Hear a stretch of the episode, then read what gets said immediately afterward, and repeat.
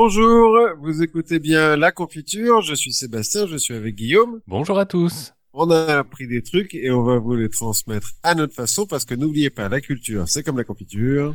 C'est quand même une douce punition à s'infliger. Oh, oui, c'est pas mal. Comme la crème chantilly. c'est ça. J'ai mangé de la crème chantilly hier, ça m'était pas arrivé depuis des mois. Donc, euh, je trouve que c'est une douce punition aussi. Bref, de quoi allons-nous parler aujourd'hui, Guillaume? On va parler de punition.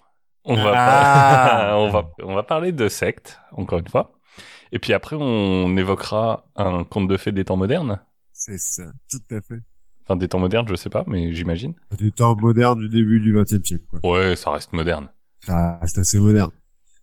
Et donc, c'est toi qui commences en nous parlant de punition. C'est ça, en nous parlant de, de punition, avec une petite illustration sonore pour ceux qui connaissent.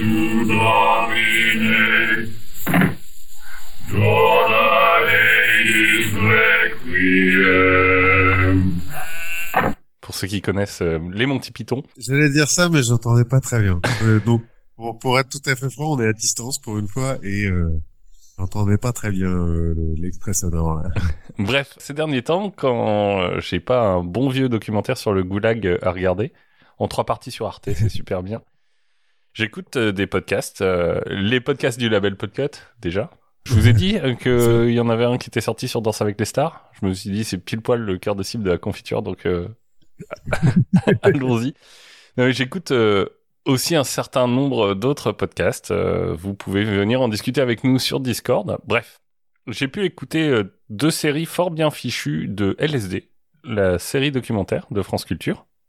Là encore, pour se distraire du goulag, hein, il y en avait un qui parlait de la Grande Peste et l'autre de la Saint-Barthélemy. Oui, des trucs bien. Et euh, La télé, on en reparlera peut-être.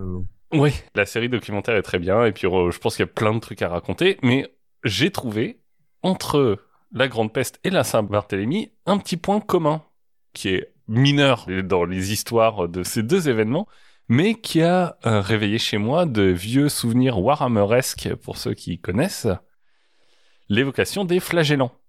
Donc les flagellants qui sont une Oh. unité de combat euh, un peu bizarre de, de l'armée impériale dans Warhammer.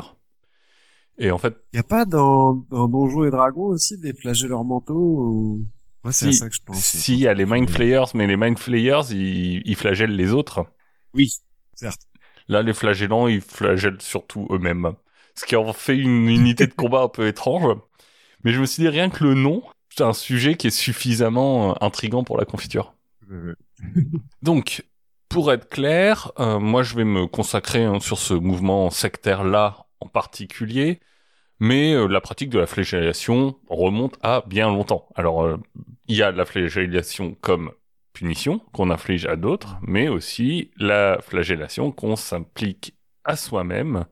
Donc euh, c'est plutôt là dans, dans ce qu'on va être. hein. C'est une punition pour soi-même, un châtiment, une pratique euh, qui va permettre euh, d'atteindre de nouveaux horizons. Sans remonter jusqu'au néolithique, on peut parler dans la Rome antique des femmes qui se faisaient flageller par des hommes nus, tenant des lanières de peau fraîchement découpées dans des bêtes sacrifiées pendant euh, quelques euh, euh, fêtes dont on avait déjà un peu parlé en évoquant Saint-Valentin dans l'épisode 26. mhm, mhm. Voilà. Ça fait un petit peu euh, orgie BDSM, ça, quand même, euh, de se faire flageller nu. Non mais si, alors si vous voulez en savoir un peu plus sur toute l'histoire de la flagellation, ma principale source d'aspiration sur euh, ce sujet, ça a été un bouquin des années 70 qui s'appelle, alors il n'a pas été traduit en français donc je vais me lancer dans la traduction, hein, c'est une histoire de la verge dans tous les pays. Parce que donc, on se flagelle avec des verges. Alors avec des verges, mais aussi avec des fléaux, avec des fouets, enfin il y a plein de, il y a différentes façons de faire. Dans la religion, la pratique de la flagellation, donc sur soi-même, n'est pas non plus réservée aux chrétiens. Déjà, non? Oui, alors exactement, il y a des chiites qui font le rituel de Matam, qui est effectué pour le, honorer le martyr de l'imam Hussein, donc le petit-fils de Mohamed. Dans certaines franges du judaïsme aussi, au moment de Yom Kippour, on va se flageller. Ok. Mais euh, si vous regardez les, euh, les différentes images des rituels chiites, c'est assez impressionnant. hein. Ouais, ouais, ouais, il y avait des images en Irak, là, dans je sais plus quelle ville, euh, une des villes saintes du schisme où t'as des mecs, euh, des processions entières de types qui ont le dos en sang parce qu'ils se, ils s'autoflagellent. Donc, nous, on va rester sur les chrétiens. Mhm. Et euh, la première vraie mention d'un mouvement qui place la pratique régulière et collective de la flagellation, on la trouve vers 1210. Mhm. Dans la chronique du moment, les choses commencent à Pérouse, mais elles vont euh, s'étendre à Rome, puis à travers toute l'Italie. On va trouver dans ces chroniques donc des descriptions des processions où des hommes et des femmes de tous âges et de tous milieux s'avancent deux par deux, nus, en se fouettant le dos à coups de verge. On est sûr qu'on n'a rien perdu dans la traduction et qu'ils étaient vraiment en train de se fouetter. Oui, parce que, euh, enfin, tu vois, 1200, euh, on n'est pas non plus euh, dans, dans des temps immémoriaux. Et ils font ça été comme hiver, de jour comme de nuit, et ils arrivent parfois à être jusqu'à des dizaines de milliers, et c'est un mouvement qui va faire des processions jusque dans les villages les plus reculés de l'Italie. Donc c'est un truc qui apparaît comme ça un peu d'un coup, et euh, qui va se euh, répandre un peu partout. On fait tout ça dans une ambiance qui est pas hyper cool, hein, puisque toute musique est, proscrite et on n'a que les chants d'imploration des processionnaires qui euh, de- implorent le, la mensuétude de Dieu. La chronique insiste pour, sur le fait que après ces processions, en général, les voleurs vont rendre leur butin, leurs victimes, que les pêcheurs vont d'eux-mêmes aller se confesser, qu'on va ouvrir euh, les prisons parce que en fait euh, les gens sont absous et il n'y a plus de crimes. Donc euh, c'est ce que nous disent les chroniques de l'époque. Euh, honnêtement, je, je- moi j'ai rien pour dire que ça s'est pas vraiment passé comme ça. hein. ouais, on sait pas que on- y a- rien ne prouve que ça ne s'est pas passé comme ça, donc euh, ça. pour argent comptant. C'est ça, parce qu'il n'y a pas beaucoup de chroniques qui en parlent quand même. Euh, on sait pas très bien comment ça s'est formé, ce premier mouvement. Mais en tout cas, ce qui est sûr, c'est que c'est pas euh, une initiative de la noblesse, et c'est pas non plus une initiative du pape. Alors, certains disent que ça viendrait de Saint Antoine de Padoue, Mhm. mais en 1210, il a 15 ans, il n'est pas encore rentré dans les ordres, donc ça me paraît un peu dur. Bon, apparemment, on a perdu la cause, on sait pas ce qui s'est vraiment passé, ce qui a poussé les gens. pas ce qu'il leur a pris, oh, mais Voilà. Mais ça avait l'air d'être quelque chose de spontané. Ça se trouve, c'est une orgie qui a mal tourné, hein. Les mecs, ils étaient en train de faire un truc euh, BDSM. T'as un prêtre qui est rentré qui fait, qu'est-ce que vous êtes en train de faire, Euh, bande de rien, on processe. On se, non, non, non, mais on s'autoflagelle, c'est pour Dieu, tout ça, euh, rien à voir. Rien à voir. En 1960, c'est un, un autre euh, moine, un ermite, qui s'appelle Régnier. Donc c'est un ermite dans la région de Pérouse qui va relancer euh, la coutume à un moment où là, on sait que les récoltes ont été particulièrement mauvaises. Et très vite, là Ah, encore bah une fois, les choses vont exploser et ils vont se retrouver jusqu'à encore une fois une dizaine de milliers à marcher dans, dans une procession menée par des grandes croix et à se flageller. Dès 1261, cette étrange façon de faire va passer les Alpes et apparaître en Alsace, en Bohème, en Bavière aussi. On, on va parler un peu parfois de Munich comme la capitale de la Verge. Les- mais Les sont connus pour être euh, un peu pervers. Ouais, ouais, ouais, ça doit être le bretzel qui fait ça. Là encore, euh, le soufflet va retomber assez vite, mais l'idée reste un peu euh, en, en sous-main et va ressortir cette fois de façon euh, très visible en Allemagne en 1349. Peut-être que le soufflet retombe parce qu'en fait, les, les, Les récoltes vont mieux, Peut- peut-être. bah, ou pas. En fait, ça change Oui. rien sur les récoltes. Les mecs, ils font temps pourquoi on s'est arraché la moitié de la peau du dos, là? Je sais pas, mais en tout cas, c'est en fait c'est des petits épisodes qui semblent apparaître par-ci par-là, qui arrivent, on sait pas trop comment, qui s'éteignent un peu d'eux-mêmes. Et le moment où on va commencer vraiment à documenter ça, enfin à, à en voir un mouvement organisé, c'est 1349. 1349, ça te dit peut-être quelque chose comme année, puisque c'est l'année où arrive en Europe la peste noire. Oui. Effectivement. Donc là encore, tu vois, bon, les récoltes mauvaises, c'est pas terrible. La peste noire, quand tu perds entre 35 et 50% de la population, là, tu commences à te dire, oh, peut-être que Dieu nous en veut un peu. Bref. Dieu, là, de ta colère, ouais. Ouais, c'est ça. En fait, on sait pas trop ce qui se passe. Les gens meurent, Mhm. on sait pas trop comment lutter. On va utiliser un peu tout ce à quoi on pense. Hein. Parfois c'est utile, parfois ça l'est moins. Et euh, bah, dans toutes les hypothèses euh, sur la maladie, bah, il y a celle d'une vengeance divine. Donc euh, ostensiblement, on va faire acte de pénitence pour euh, expier ses fautes, en se disant à un moment Dieu il va se dire c'est bon, ils ont assez morflé. Là. On- Non, c'est morflé en plus, il, il se tout seul. Bon. Donc euh, on a un récit de- d'Albert de Strasbourg, qui habitait à Strasbourg apparemment, et qui raconte qu'à Spire, donc euh, qui est une ville pas très loin de Strasbourg, mais en Allemagne, on a 200 personnes qui vont arriver comme ça dans la ville en procession. Et euh, ouais, parce que en fait, pour bien expier, hein, pour vraiment être sûr de- d'expier comme il faut, euh, l'idée c'est de partir de chez soi pendant 34 jours pour passer en exil, euh, en gros un jour par année de vie du Christ. Ah ok, parce que j'allais dire 34, c'est quand même un peu random. Ben non, c'est un jour. ont pas fait 40 Euh, non, c'est un, un jour par année de vie du Christ plus un jour pour rentrer, je crois, de, de, ce, de ce que je comprends.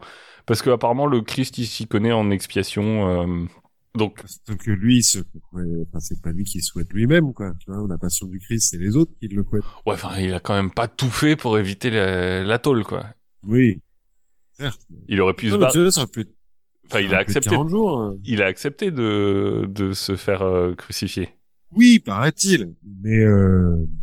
non, moi, je- moi ça m'étonne que ça soit pas 40 jours. Tu vois, généralement c'est souvent 40 jours. Ouais, bah, là là ils se disent 34, un jour par année de, de vie du, du Christ. Bon. Écoute, euh, peut-être que 40 jours, ça faisait trop long. Parce qu'en plus, on verra qu'il y a- il y a quelques conditions pour pouvoir le faire. Donc, quand ils arrivent dans la ville, ils vont faire leur procession, et puis à un moment, ils vont se mettre en cercle, commencer à se déshabiller pour euh, ne plus porter que des pagnes. Mhm. Là, ils vont se prosterner. Alors, ils se, pro- ils se prosternent pas de la même façon en fonction de, des péchés qu'ils veulent expier. Genre, euh, tu lèves la main en mettant trois doigts euh, si t'es un parjure. Euh, si tu te mets sur le côté si t'es un adultère. euh, tu, enfin, tu vois, Ok. T'as une posture, t'as une posture un peu différente pour chaque péché. quoi. c'est un peu random, pourquoi pas. Et puis là, ils se mettent à frapper le dos de leurs voisins. Donc c'est presque de la, de la flagellation collective, mais tu, tu te flagelles euh, toi-même par, euh, par voisin interposé, avec des fléaux qui sont garnis de pointes de fer. Ça, ça doit faire mal quand même. Parce que avant, le côté fléau garni de pointe de fer, ça, ça on retourne vers la, la, la partouze euh, BDSM quand même. Je trouve. Même s'ils sont pas tout nus. Pour une fois, ils ont gardé leur pagne. Ils ont gardé, Et- ils ont gardé un pagne, euh, donc ils se fouettent comme ça, puis à un moment ils s'arrêtent, ils s'agenouillent, ils pleurent, et puis ils recommencent. ils vont faire ça, euh, ils font ça deux fois par jour. Ah ouais, quand même. Alors, apparemment, cette petite troupe aurait reçu cet ordre par une lettre qui aurait été amenée par un ange à l'église Saint-Pierre de Jérusalem. Ok. Et alors, de Saint-Pierre de Jérusalem jusqu'en Allemagne, euh, Le... ça on sait pas. Ben, je crois que c'est un mec qui est venu, dont on a perdu à peu près le nom, mais qui est venu en Allemagne en disant Hé les gars, euh, j'ai je viens de Saint-Pierre de Jérusalem, j'ai une lettre. Jésus, il est un peu chafouin, je ne vous cache pas, à cause des mœurs un peu dissolues de l'époque, et du coup, il nous envoie des punitions euh, divines. Donc, euh, il va falloir qu'on fasse gaffe un petit peu à ce qu'on fait et qu'on demande pardon. Donc, allez, tous à poil et le fouet. Donc, ils se déplacent un peu comme ça, puisque c'est le, le but, hein, c'est je pars. Et euh, ils vont arriver à près d'un millier quand ils vont arriver à Strasbourg, Mhm. parce qu'en fait, les gens se joignent, euh, se, se joignent à eux. Il y a pas beaucoup de règles, mais il y a quand même quelques règles pour les rejoindre. Il faut avoir 4 sous par jour pour pouvoir Ah ouais. vivre. Il faut avoir pardonné à ses ennemis. Et il faut avoir le feu vert de sa femme. Ah donc il y a que des hommes? Là, il y a que des hommes. Parce, parce que Chérie. Chérie, je peux euh, partir avec mes copains pour aller me fouetter? Pardon? Non, je te jure, ça n'a rien de sexuel. Bah oui, Euh, sachant que pendant cette période de pénitence, il est interdit donc euh, à ces flagellants de parler à une femme. Ah ouais? Oui. Ok. Et il s'appelle euh, la fraternité de la croix. Mais s'il y a des femmes qui veulent se flageller aussi, Euh, on verra, elles font, elles font ça chez elles, les femmes. mais, effectivement, sont décentes. À un moment, il faudra qu'il y ait des, que les femmes le fassent aussi. Il n'y a pas de raison. Bah oui. Bon, des- un petit millier de personnes qui se foutent à poil et qui se flagellent, ça commence à foutre un peu le bordel. Euh, à Et on l'a vu à Strasbourg, Bah, ils aiment pas c'était- le bordel. C'était dé- c'était déjà à Strasbourg, hein, les gens qui la fièvre dansante. Je sais pas ce qu'il y a dans le l'eau ou dans le pain à Strasbourg, il y a un truc. Donc ça va commencer à poser des problèmes parce qu'on a vu aussi que c'était quelque chose qui était en fait plus ou moins spontané comme euh, Mhm. comme euh, mouvement. En tout cas, c'est pas du tout planifié par les autorités religieuses et même euh, au contraire, parce que leur message c'est quand même, euh, ben les mœurs euh, de l'humanité sont complètement dissolues. Ça veut quand même dire en creux que ben, le clergé a pas fait son boulot, quoi. Ouais. qu'il a laissé un peu les choses dégénérer jusqu'à euh, jusqu'à ce qu'on ait la peste. Et qu'on soit obligé de reprendre les choses dans nos propres mains. Ben voilà, c'est ça, ou notre propre chair. Mhm. Ce qui veut dire que ils vont euh, souvent aller prendre les églises et virer les virer les prêtres. Ah ouais, ça doit bien se passer, ça. Et puis du coup, quand ils prennent les églises, après ils poussent le peuple euh, vers un peu plus de fanatisme parce que on n'a jamais assez de fanatisme religieux. ils vont même faire des miracles. Enfin, ou au moins en tout cas euh, tenter de faire des miracles, hein, parce qu'à Strasbourg notamment, ils vont essayer par la prière de ranimer un bébé mort. Bon, à partir de ce Et- moment-là, ils vont se contenter de dire qu'ils vont éloigner les mauvais esprits. Ouais, voilà. bon, alors, on l'a pas vraiment ressuscité, mais euh, on l'a sauvé du de l'enfer. Donc, euh, pas mal. Ouais, c'est euh, ça, ça porte un petit peu de discrédit quand même. Mhm. ce petit échec. Et du côté des autorités, bah du coup, on n'est pas fan fan hein, de ces gilets jaunes un peu tendance SM.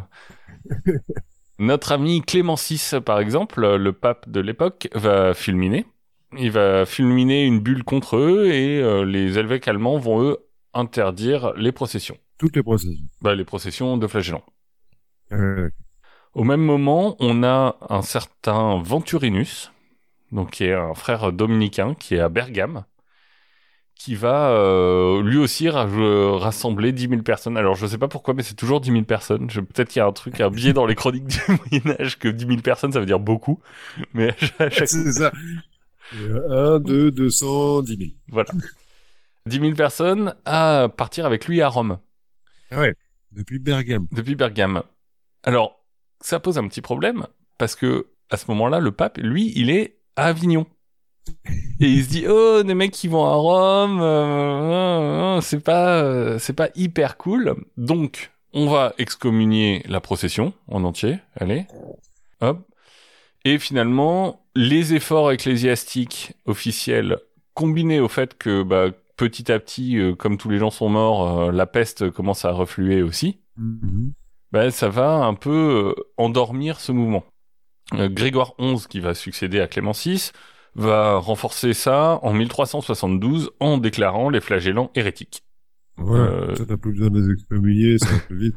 Voilà, en gros, c'est dans la même euh, dans la même bulle qu'il euh, excommunie aussi les Béguins et les Turlupins, dont on avait pu parler pendant euh, Discord sous les pods. Et qui avaient eux aussi tendance à se foutre à poil un peu n'importe C'est ça, c'est ça. Eh, non, non, mais il y a un lien quand même avec tout ça. Il y a, y a des gens qui aiment se foutre à poil et après ils font ce qu'ils veulent une fois nus. En 1414, un certain Conrad va lui aussi recevoir un SMS divin, un truc du genre, qui lui demande de reprendre la pratique de la flagellation publique.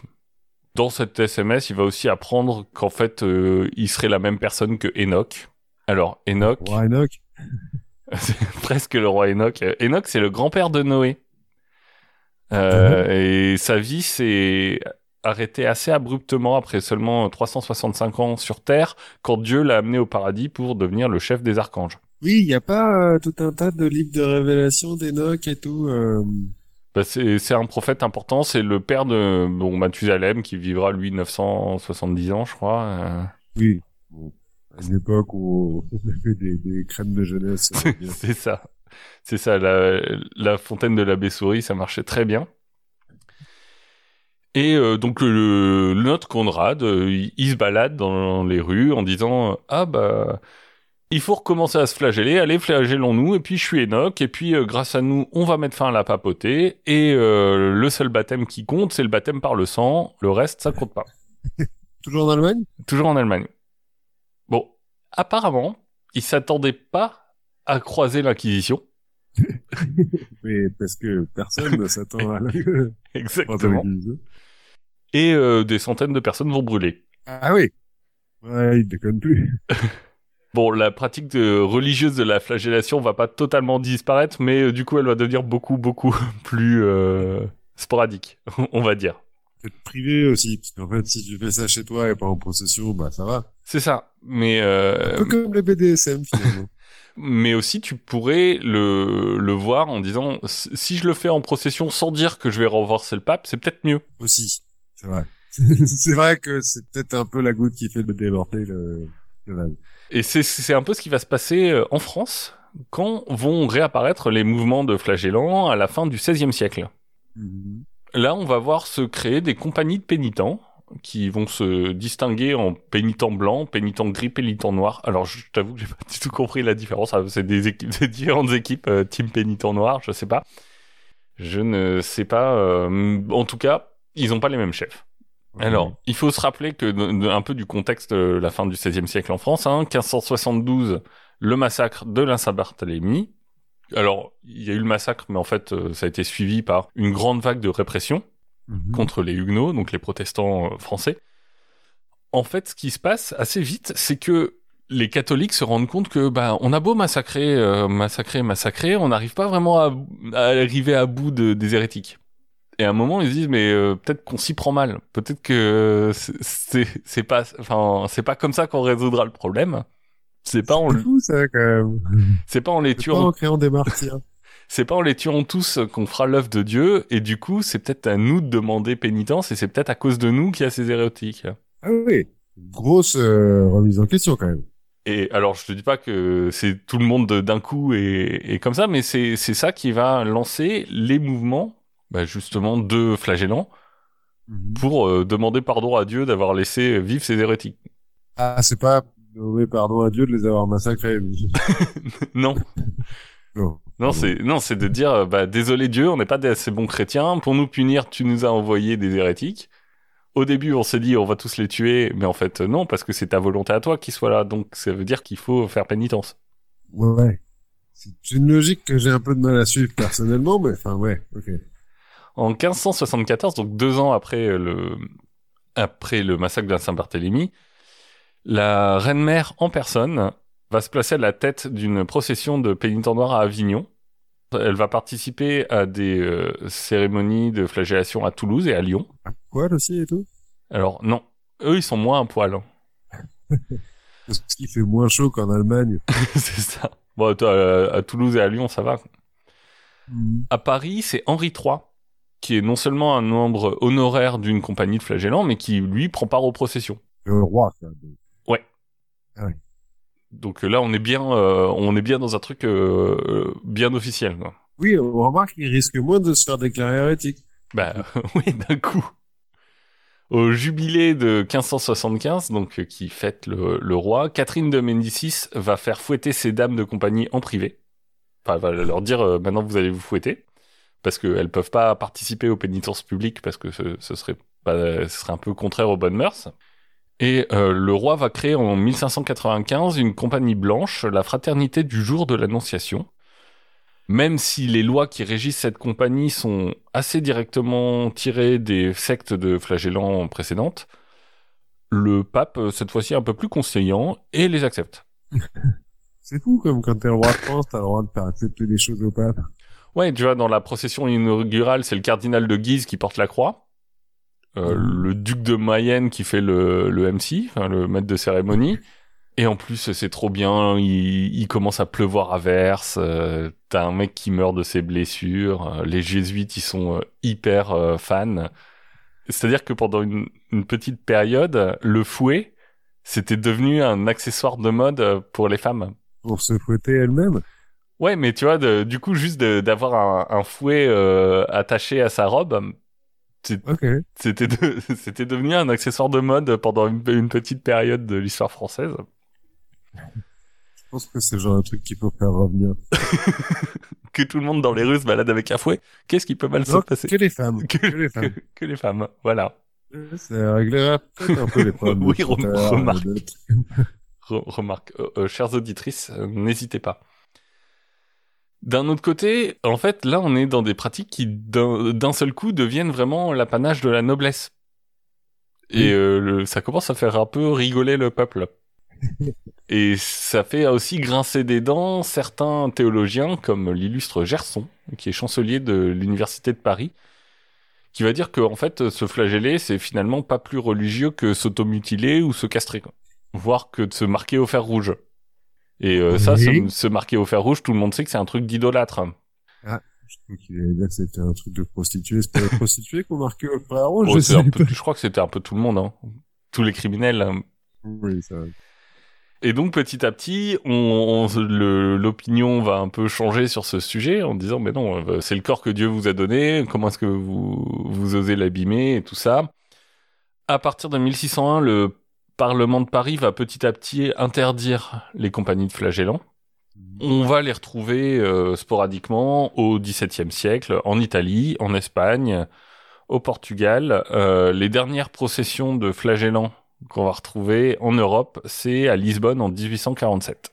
1845 Ouais. Ouais, quand même. On pourrait croire qu'après euh, le siècle des Lumières et tous les mecs, ils ont un peu abandonné le côté euh, si on souhaite, euh, Dieu va nous pardonner, quoi. Bah écoute, euh, on l'a abandonné, mais, mais ça, ça a duré. Il y a eu quelques résurgences. Finalement, ce, que- ce qu'on se dit, c'est que ça paraît assez évident de voir ces résurgences euh, de d'intérêt pour la flagellation, un peu comme une réaction à des événements qui sont très graves et qui arrivent d'un coup. hein, le- Mhm. la, la poussée d'une hérésie, euh, la peste, euh, voilà, et sur lesquels on se dit ah on, on a peu de prise, on n'arriverait, on n'arrive pas à résoudre le problème, euh, ben on va, on- c'est que Dieu est en colère.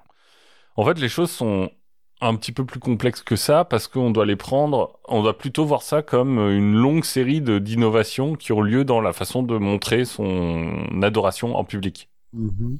Parce que finalement, utiliser des moyens radicaux pour montrer sa foi, c'est vieux comme le monde Ouais. y associer la douleur, c'est pas quelque chose de vraiment nouveau apporté par les chrétiens. En revanche, Ah oui.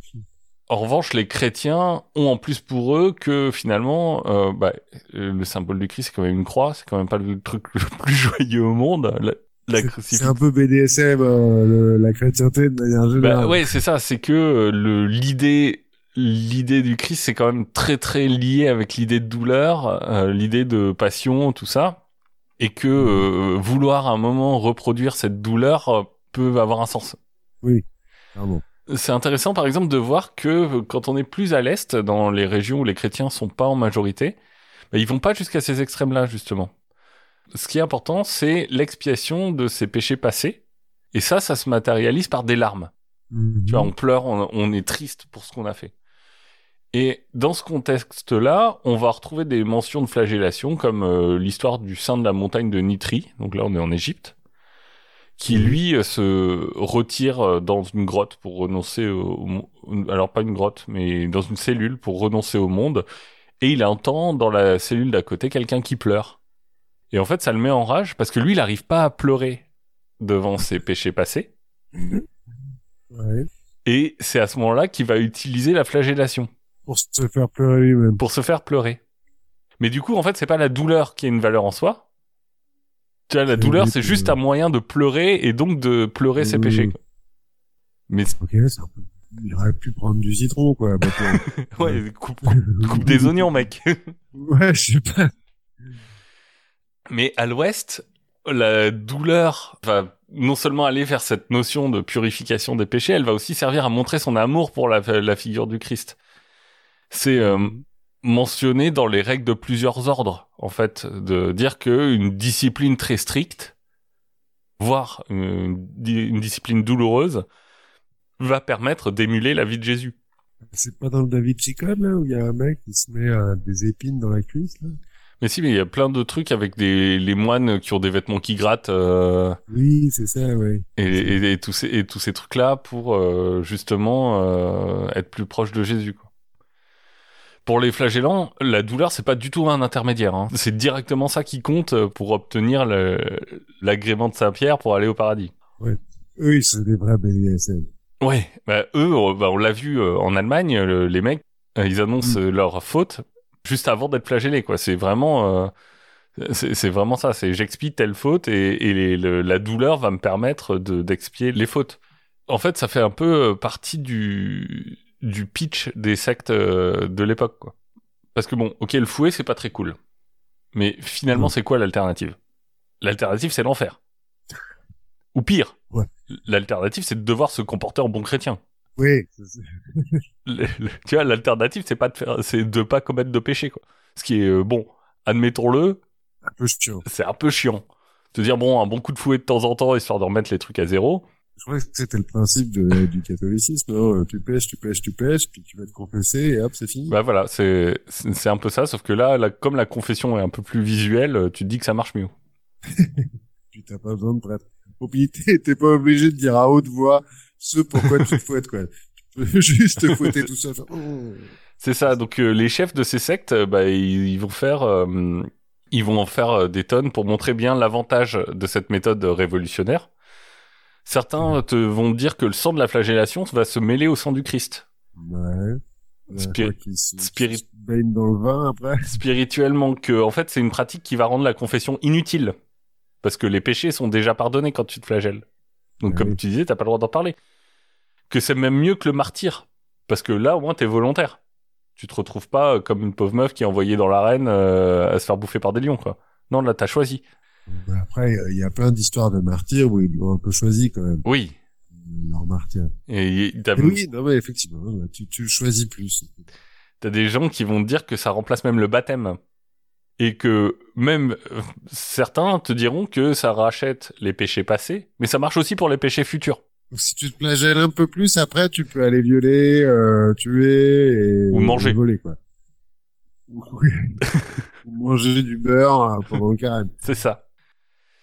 Donc quand euh, t'écoutes ce pitch, tu comprends quand même pourquoi une bonne, une bonne partie ont fini par avoir euh, quelques discussions au coin du feu, euh, voire un peu trop près du feu avec l'Inquisition.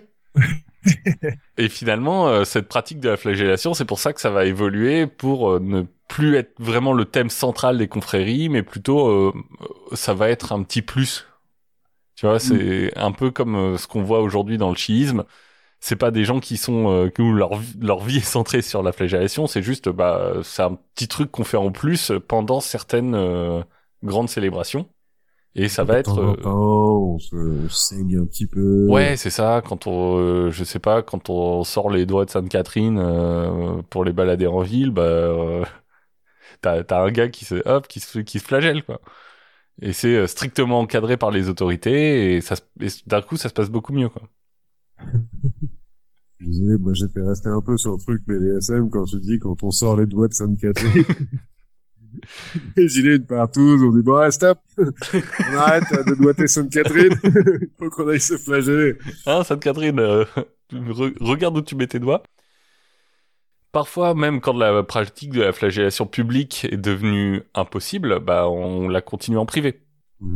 Hein, et avec euh, toutes les petites dérives que ça peut euh, entraîner par ailleurs. No king shaming.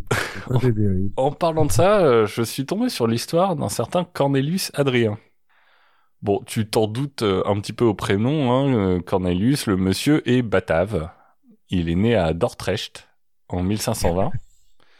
C'est un moine franciscain et il va s'installer comme professeur de théologie à Bruges en 1548, où il va briller surtout par son éloquence et euh, il va se faire remarquer. Par la jante féminine surtout. Ah, parce qu'il est bien fait de sa personne aussi. Ouais, qui parle bien, et surtout, ces sermons vont parler souvent de bas instincts et de d'attrait de la chair, ce qui a tendance un petit peu à émoustiller euh, les dames convenables et à les Euh, pousser un peu à la, à la confession. Tu vois, c'est un Euh, peu euh. le, le moine harlequin, quoi. Ouais. On constate euh, cependant que à la confession, les remèdes qu'il préconise vont varier. C'est-à-dire que s'il envoie facilement les dames les plus âgées ou les dames les moins jolies vers ses confrères, il a tendance à expliquer aux autres qu'elles doivent faire pénitence et être punies. Alors, la première étape de la pénitence, c'est le secret. Parce que tu comprends, parfois les gens, ils ont quand même un esprit étroit, ils risquent de pas comprendre, et puis le bavardage, ça risquerait de jeter l'opprobre euh, sur la communauté, qui euh, franchement a pas besoin de ça. Hein. Pas- Il exige aussi que ces villes pécheresses viennent se confesser tous les mois en négligeant aucune parole, aucune action ou aucune pensée impure. Et bien entendu, toutes ces atrocités ne peuvent être expiées que par un châtiment sévère qui ne peut être administré que par ce bienveillant homme d'église. Bien sûr. Pour ça, notre bon professeur s'est dégoté une petite maison, mitoyenne de, du monastère, qui est tenue par une, une complice. Quand on y entre pour la première fois, donc euh, la jeune euh, pécheresse va se voir confier une verge, Mhm. et on dit bien à la dévote d'amener la sienne la prochaine fois. Euh, J'imagine ça. Parce que ça coûte cher. euh, donc, Ouais, j'imagine c'est un peu tu sais, comme du bowling quoi. Et on l'a fait pénétrer dans la salle de discipline. Une fois toutes les pénitentes rassemblées, notre héros leur intime l'ordre de se mettre dans une tenue adéquate. Donc en gros, on se déshabille euh, en bonne partie. Elles lui tendent alors chacun leur verge, tandis que lui va administrer sa punition en dissertant sur euh, les bienfaits de la douleur et du châtiment physique. Tout le monde est content à la fin, on a, on a bien expié, et euh, la petite histoire va durer une petite dizaine d'années comme ça. Et les choses vont changer avec l'arrivée de la jeune et jolie Kaleken Peters, euh, qui a 16 ans à l'époque. Elle est amie avec un certain nombre de jeunes femmes du coin, euh, donc euh, naturellement, dans la discussion, elle entend parler euh, obéissance et soumission. Logique. Logique. Donc, de fil en aiguille, de messe basse en confession, elle va jurer de ne pas se confesser à un autre que Cornelius, et va finalement être admise dans le cercle privilégié de celles qui seront sauvées par le professeur. Donc, on la fait rentrer, le seul souci, c'est qu'une fois sur place, bah, elle a rien euh, à confesser. Et donc, euh, donc on lui dit, bah, écoute, euh, écoute, t'as l'air un peu chiant de toi, euh, tu casses, tu casses un peu l'ambiance, donc tu rentres chez toi. Cornelius va devoir donc la prendre entre quatre yeux pour lui expliquer un peu les choses. Euh, il lui dit, bah, en gros, tu me fais quand même suffisamment confiance pour me confier le salut de ton âme, hein, et c'est quand même ça que t'as le plus précieux. Alors, euh, je vois pas pourquoi tu me confierais pas aussi ton enveloppe corporelle, qui n'est un- n'est qu'un simple vaisseau pour ton âme en attendant le paradis. Conséquence logique, hein, il lui dit, bon, écoute, maintenant tu te fous à poil. Et il dit, une, une humiliation comme ça est nécessaire à ton évolution spirituelle. Donc, euh, notre euh, jeune fille essaye, mais euh, c'est trop pour elle et elle tombe dans les pommes. Hop, un petit coup de sel de bain pour retrouver ses esprits et elle est renvoyée chez elle. Le- la séance d'après, quand elle est conviée, elle, euh, elle va être conviée en même temps que deux jeunes filles qui vont montrer l'exemple à côté d'elle. Mais euh, la petite a l'air dure à convaincre. Le travail de Sap va continuer pendant plusieurs mois jusqu'à ce que la demoiselle ait enfin quelque chose à confesser.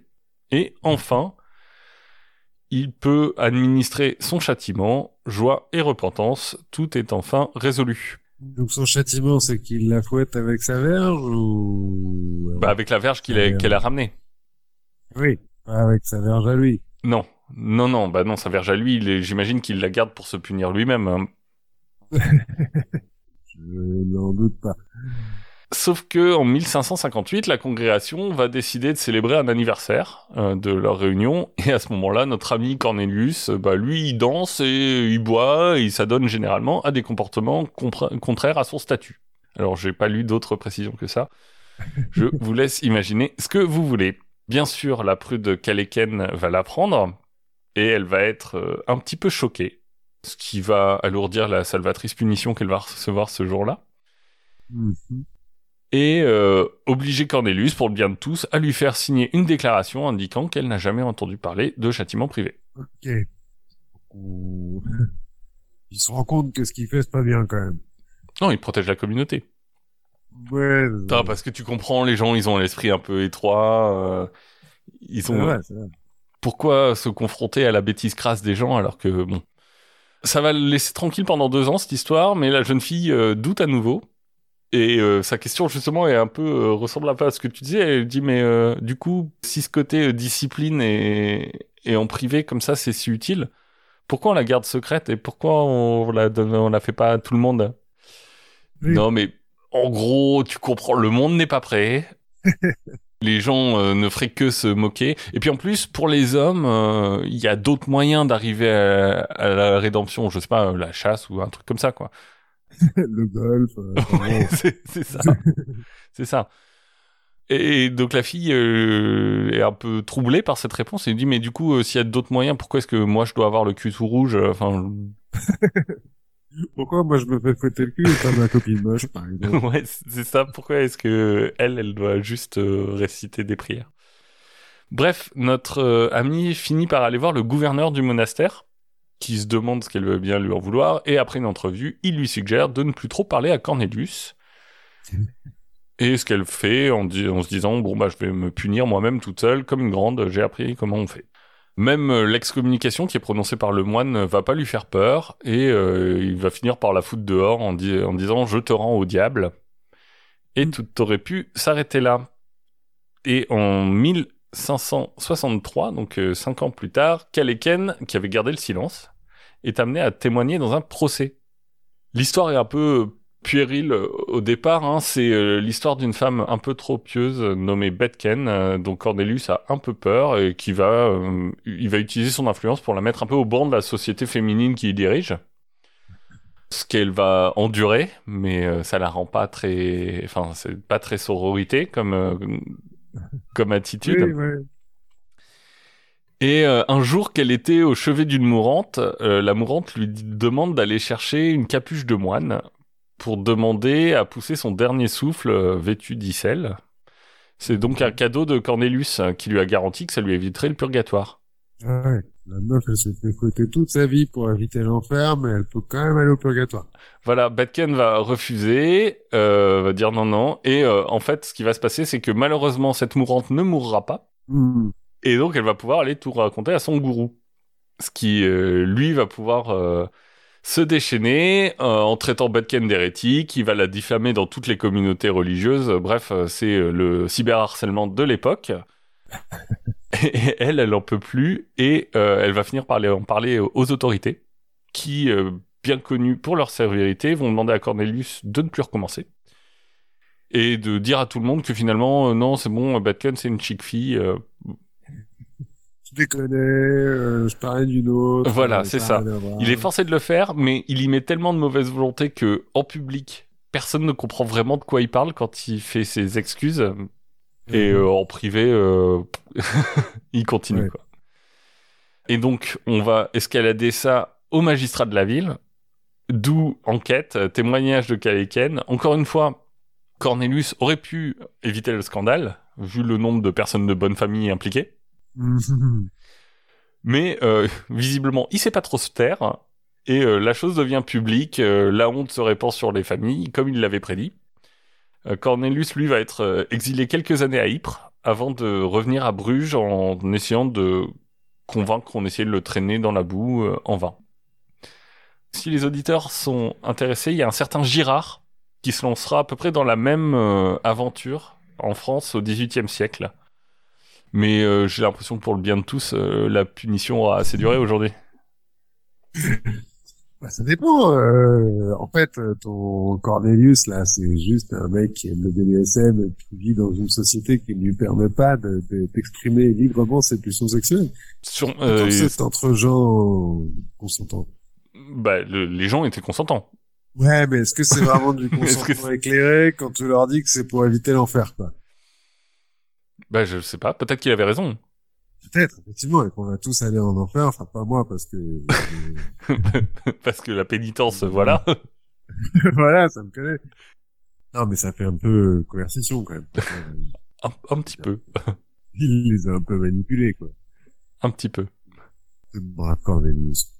Et donc tout ça avec des verges, euh, genre les, les, les, petits, les longues cannes euh, Ouais. en, C'est ça. en bois, là. Quand je lisais ça, en fait, j'étais vraiment en train de m'imaginer, tu sais, genre euh, Harry Potter, le truc, le moment où ils choisissent leur baguette. Oui.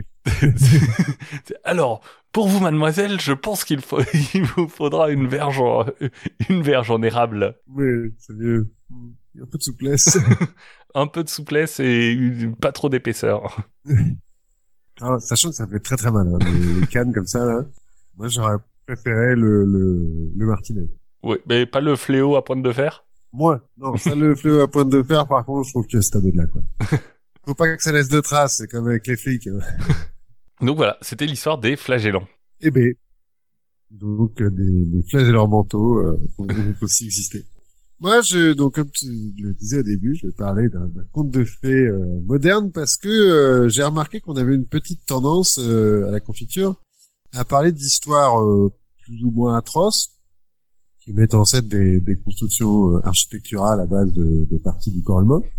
Oui. Et euh, quand on parle pas de ça, on parle de, de sectes, d'escrocs, euh, ou de prochaines guerres. Et Donc, C'est vrai qu'on parle pas pour beaucoup changer, d'honneur. Voilà, pour changer Sauf un petit bouton. peu, au bouton, effectivement, on a parlé de bonheur.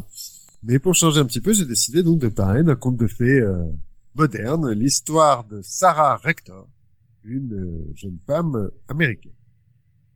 Bon, évidemment, comme euh, Sarah Rector, euh, c'est une femme euh, noire américaine, et que son histoire commence au début du XXe siècle, elle est un petit peu tartinée d'une bonne grosse dose de racisme bien crasse, mais je vous jure, ça finit bien.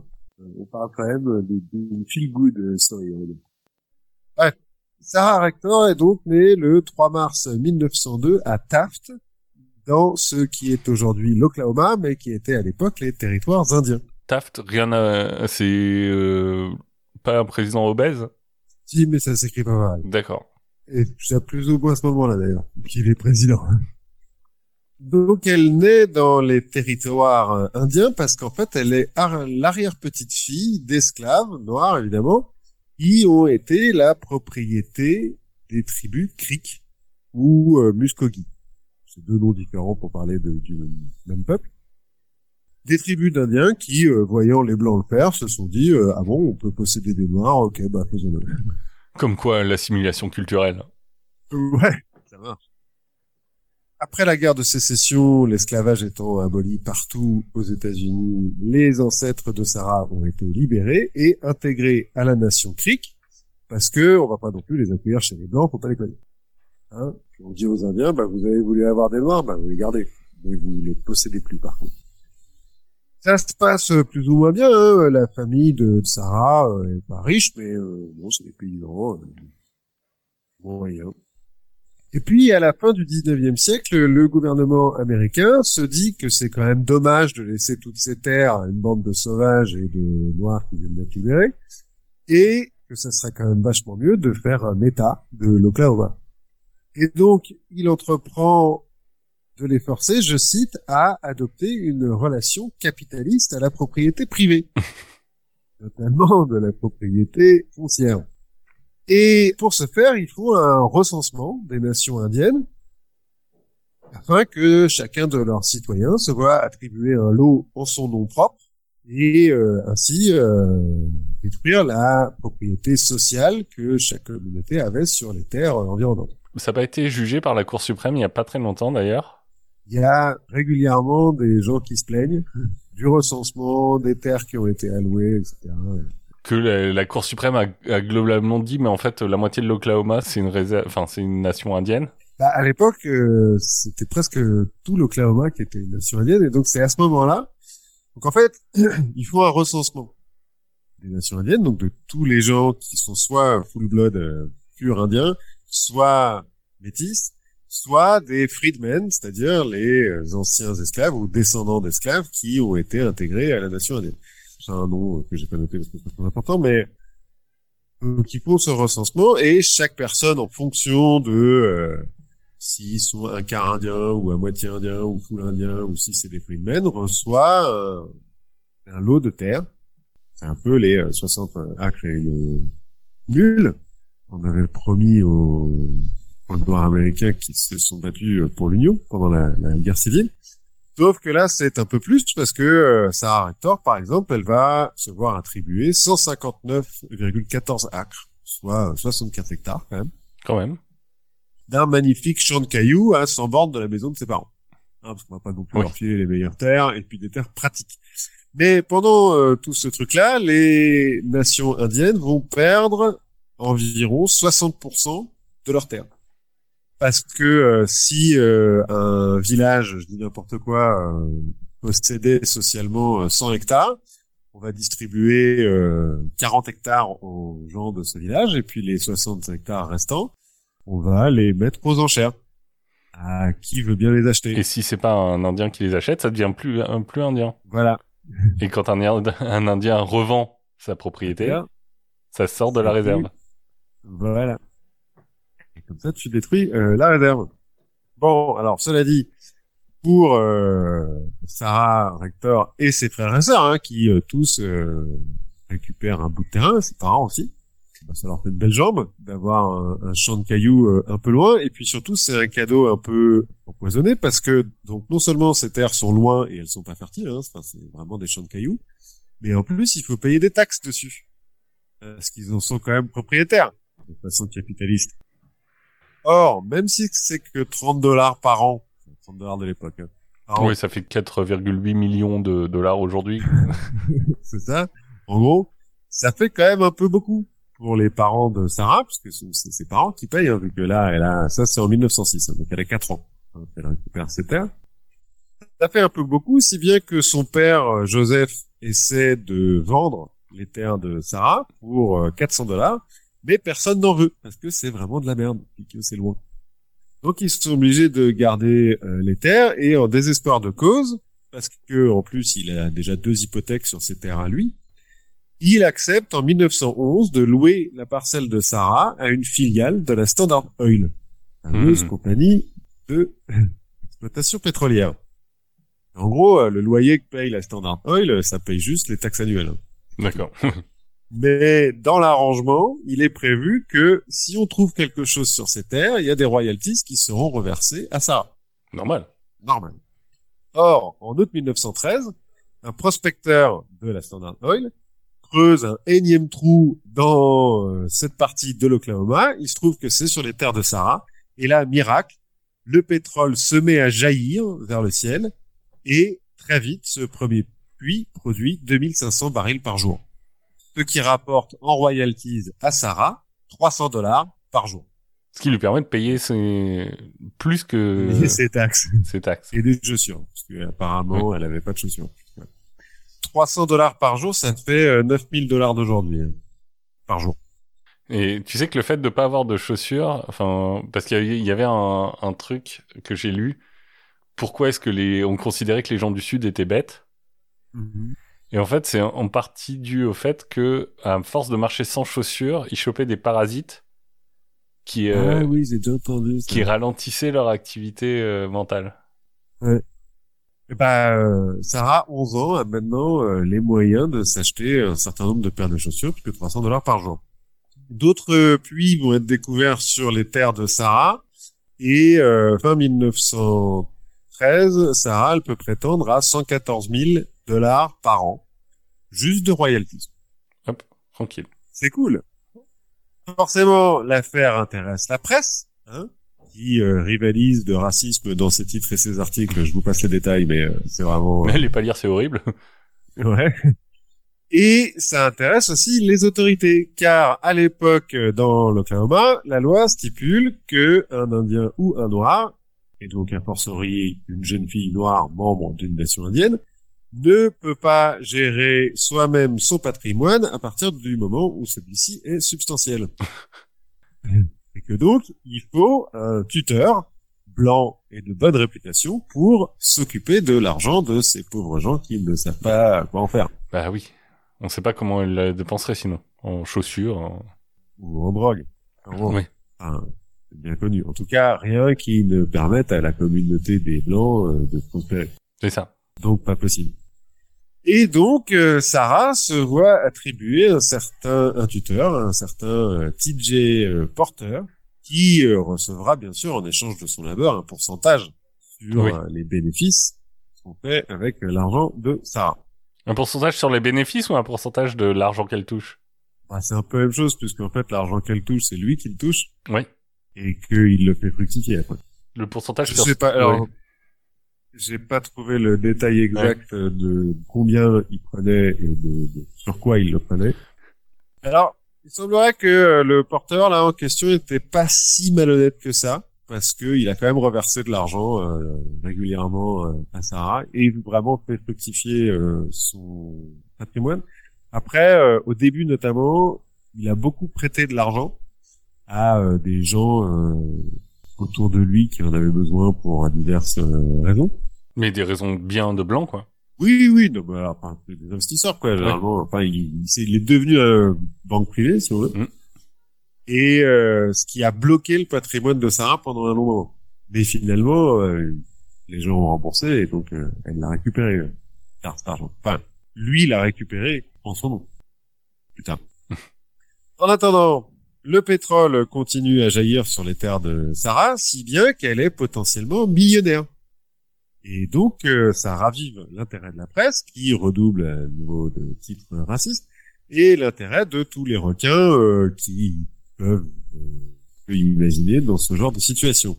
À 12 ans, Sarah reçoit donc des dizaines de demandes en mariage, dont quatre d'Allemagne, Écoute, de la euh, part de gens généralement blancs qui euh, veulent faire d'elle euh, une femme euh, bien sous tout rapport. une femme du monde. Voilà, c'est ça. Elle reçoit aussi forcément des centaines de lettres de gens qui lui demandent de l'argent pour diverses causes plus ou moins euh, honnêtes, et des menaces, notamment de gens qui menacent de la kidnapper. L'argent, ça apporte aussi des emmerdes. Voilà. Mais les aventures de la jeune fille arrivent aussi aux oreilles des leaders de la communauté noire, comme euh, Booker T. Washington et euh, Webb Dubois, un des fondateurs de la NAACP, dont on a déjà parlé. Oui. Et ceux-ci commencent euh, par s'assurer que Sarah reçoive une éducation digne de ce nom, notamment en la faisant rentrer à l'Institut de Tuskegee, en Alabama, Mhm. qui a été fondé par Booker T. Washington, et qui est une école pour enfants noirs qui va du de l'école primaire jusqu'au lycée. La NAACP va aussi engager des avocats pour contrer les multiples recours en justice d'hommes blancs qui trouvent qu'ils seraient des vachement meilleurs tuteurs que celui qui est en place. Ou euh, de mecs qui disent oui, non, mais là, en fait, ces terres, elles étaient à moi, oui, ou non. Enfin, bref. J'ai mon grand-père euh, qui est enterré là, qui a enterré un veau là-bas et donc euh, c'est à moi. Ça doit être à moi. On peut imaginer tous les, les prétextes qui ont été donnés là-dessus. Et il s'arrange aussi pour que à l'école, il y ait euh, une troupe d'étudiants plus âgés qu'elle qui l'accompagne partout où elle va pour éviter qu'elle se fasse kidnapper. Sachant que c'est arrivé à d'autres enfants euh, comme elle qui ont eux aussi reçu des terres sur lesquelles on a trouvé du pétrole. Alors moins qu'elle. Mais enfin quand même. Certains ont été kidnappés. Il y a même euh, deux gamins de sa région d'origine qui sont morts euh, dans l'explosion de leur maison. Parce que leur euh, tuteur a décidé de mettre de la dynamite sous cette maison pour se débarrasser de ces encombrants enfants. Mais parce que le tuteur était l'héritier? Bah, il faut croire qu'il pensait en le devenir. Peut-être, ouais. j'imagine. En l'occurrence, il a fait sauter toute la maison, hein, donc euh, il n'y a plus personne pour hériter, quoi. Oui, mais après, euh, tu vois, est-ce que tu tues pas ton job, quoi? Écoute, J'imagine qu'il Ouais. devait avoir une, il devait avoir regardé le problème, ou alors ils étaient bêtes. Ce qui, l'histoire ne dit pas qu'ils étaient forcément très intelligents. Quand t'en viens à mettre de la dynamite sous la chambre d'enfant, oui, tu dois quand même avoir déjà un peu des problèmes. oui, j'imagine. Ne faites pas ça chez vous. Non, ne faites pas ça chez vous. Bref, euh, tout ça euh, continue euh, pendant toute l'enfance et l'adolescence de Sarah Rector. Et puis en 1920, alors qu'elle fête son 18e anniversaire, et qu'elle peut donc réclamer ses droits sur son patrimoine, parce que euh, la loi a changé entre-temps, puis elle a changé d'État, elle est partie à Kansas City, dans le Missouri, pour faire son lycée. Donc elle pourrait prétendre au moins au moins aller en justice pour essayer de récupérer les droits sur son patrimoine, mais au lieu de ça, elle va effectivement au tribunal, mais pour faire signer un acte qui donne le contrôle total de tout son patrimoine à deux tuteurs blancs. L'étonnant. Étonnant. La presse euh, en fait à nouveau ses choux gras, notamment en se moquant euh, de la pauvre fille noire qui a été millionnaire pendant trois heures. Et puis euh, l'histoire retombe parce que bah, finalement, euh, voilà, il n'y a plus rien à dire hein, sur une fille qui est toujours noire mais plus riche du tout, puisqu'elle a tout donné euh, à Elle, elle a donné le contrôle, mais elle, euh, Bah, en, en pratique, euh, Oui. elle n'a plus aucun droit sur son Oui. argent. par rapport à- donc ce qui, revient à peu près au même que d'être pauvre, quoi. Et puis quelques mois plus tard, une fois que euh, le l'intérêt de la presse s'est calmé, que tout le monde commence à oublier Sarah Rector, dans euh, une certaine discrétion, ces deux tuteurs blancs euh, rendent son argent à Sarah Rector, Mm. qui peut donc en profiter comme elle le veut. Elle se marie quelques mois plus tard avec un certain Kenneth Campbell, avec qui elle aura trois enfants, Elle va divorcer de Monsieur Campbell en 1930 pour se remarier en 1934 avec un certain William Crawford, avec qui elle vivra jusqu'en 1967, année de sa mort. Même si elle euh, perd un peu d'argent pendant la crise de 1929, elle va quand même euh, vivre toute sa vie dans le luxe, où elle ne travaillera jamais, parce qu'elle n'a pas besoin. Euh, en revanche, elle va organiser des soirées dans sa grande maison de Kansas City avec Duke Ellington et Count Basie, entre autres. En gros, petite revanche sur euh, la vie. Oui. Et, euh, Et sur, de fait qui finit bien. et sur, euh, et sur les gens qui lui ont filé des terres en se disant euh, elles sont pourries. Voilà. La légende veut que euh, l'État de l'Oklahoma, quand elle est encore euh, adolescente, ait voté une loi pour faire de Sarah Rector légalement une femme blanche, afin qu'elle puisse prendre le train en première classe, comme euh, son argent le lui permettait. C'est interdit au noir. Il semble que, même si ça a peut-être été discuté, la loi n'ait jamais été votée. On n'en retrouve pas de, de traces vraiment, mais c'est comme ça à l'origine que j'avais entendu parler de cette histoire. Mais c'est c'est pas un peu comme euh, tu vois en, en France la loi sur la burqa qui euh, est pas ultra appliquée quand tu quand t'es chez Louis Vuitton euh, avec des saoudiennes euh, qui dévalisent le, le magasin. Je pense qu'effectivement, même dans l'Oklahoma en 1915, si tu payes en argent sonnant et trébuchant une place en première classe, on te laisse monter en première classe, quelle que soit ta couleur de peau. En l'occurrence, Sarah Rector ne se déplaçait pas en train, puisqu'elle se déplaçait en Rolls-Royce. Ce qui est mieux. Voilà. Ce qui est mieux quand t'as les moyens. Ouais. Enfin, pas forcément pour l'environnement, mais à l'époque, ouais, ça. Ouais, enfin, ça reste une millionnaire du pétrole hein, aussi. si on veut parler d'environnement. Même si bon, après, elle a diversifié ses acquis, apparemment. euh, elle a acheté des immeubles euh, à Kansas City. euh, elle a acheté plein de trucs. euh, elle a fait fructifier son argent. Plus ou moins. Mais c'est une vraie histoire qui finit bien. Et Elle a elle a, oui, bat- euh, elle a battu le racisme. elle a battu le racisme. Alors, elle a fini avec un prince, euh, plus ou moins. Le- son deuxième mari était- tenait un- un cons- une concession automobile. Sarah Rector était passionné de belles voitures. D'accord. Rolls-Royce, entre autres. Et ben on a appris plein de trucs. On a appris énormément de choses. Je vous propose de continuer à apprendre éno- énormément de choses. Je vous propose de continuer à laisser des commentaires, à nous mettre plein d'étoiles sur tous les sites, euh, à venir nous dire ce que vous pensez euh, sur le Discord du label, à contribuer au Patreon si vous voulez qu'on puisse développer plein de nouvelles initiatives. Et on se retrouve la prochaine fois. À la prochaine fois.